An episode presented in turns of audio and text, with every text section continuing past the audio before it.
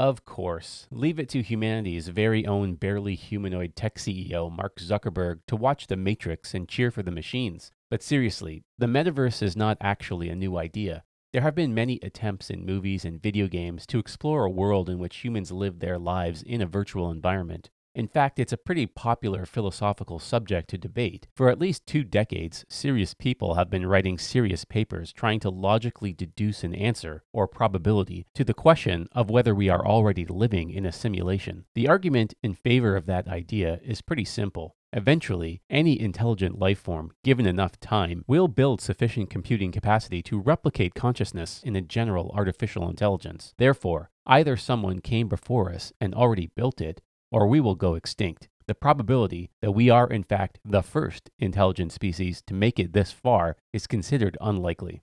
Personally, I've never found this argument very convincing. It feels a bit lazy, but that's besides the point. There does seem to be a difference between building a metaverse for a general AI you wrote versus building a metaverse for yourself. Unless Zuckerberg thinks he found a way to hack our simulation, we still have to deal with things like food and bathrooms and shelter and hygiene but I'm sure this vision of everyone being plugged in all day is an exaggeration and not really the goal.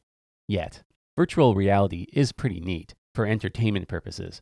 Going on remote vacations or playing immersive video games have already arrived. Is it really a big stretch to combine those two things together and rather than just watch a video of a real place in VR, actually control an avatar moving around a perfect virtual replica of that real place? If you start with a small objective, like an office room, and a cartoon character, it doesn't feel like a big deal. If you extrapolate out a few years and give an avatar lifelike skin and expand that office room into a touristy neighborhood of a major city, it feels plausible. The question, though, is how much time will you actually spend in that virtual world? The devices are big and heavy, but eventually they will get small and light. That's not really a long term problem. The problem is that we have five senses, at best, until we actually build a real matrix style plug for our brains, current technology can only accommodate two sight and hearing. The metaverse does nothing for smell, taste, or touch, so it will never be good enough to replace a real trip to Italy. As a side note, I can't imagine how confusing this whole debate must be to someone who's visually impaired. In any case, I wonder if it might just be the best commercial possible for a trip to Italy to experience something spectacular for real. There is a reason restaurants take close up pictures of their food, and automakers show their cars driving on mountainous roads. They are trying to tease you without fully satisfying you, kind of like the metaverse. At this point, you might be thinking, okay, but what does any of this have to do with blockchain?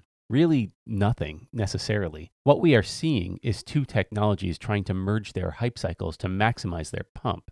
Remember, blockchains are just inefficient databases that aren't owned by a single entity. For an end user, whether you're in an immersive virtual world or not, ideally, if a service you are using is implemented using a blockchain, you wouldn't even know. Nobody cares what kind of database Gmail is using.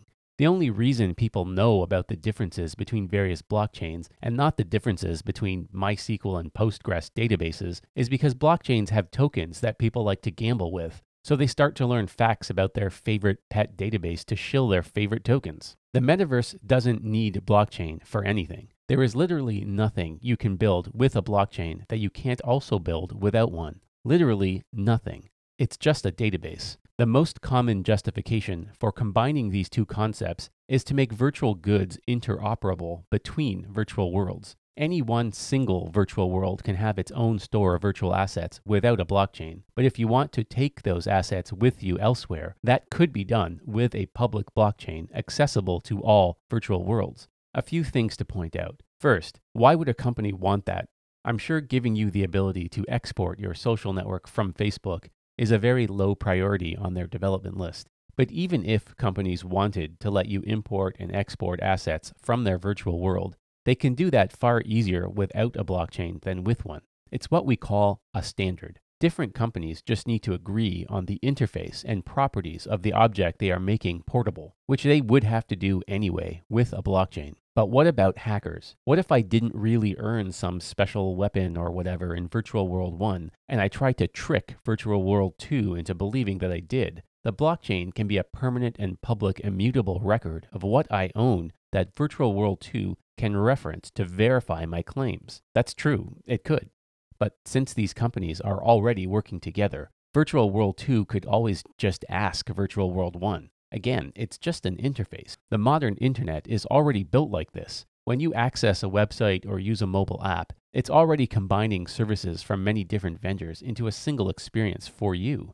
People might ask the question well, how can Virtual World 2 trust Virtual World 1? You could ask the exact same question about blockchain. No blockchain can guarantee the data that Virtual World 1 writes is correct. It just guarantees that it doesn't change.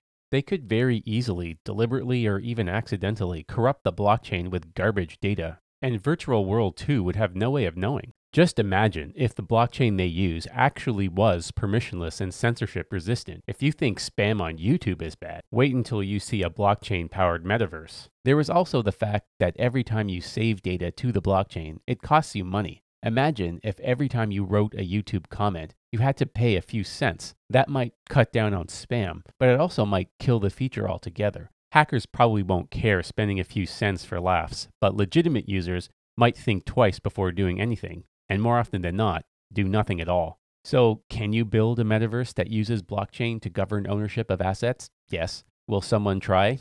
Yes. Is it more annoying? Also, yes. Is it required? Absolutely not. Will it succeed?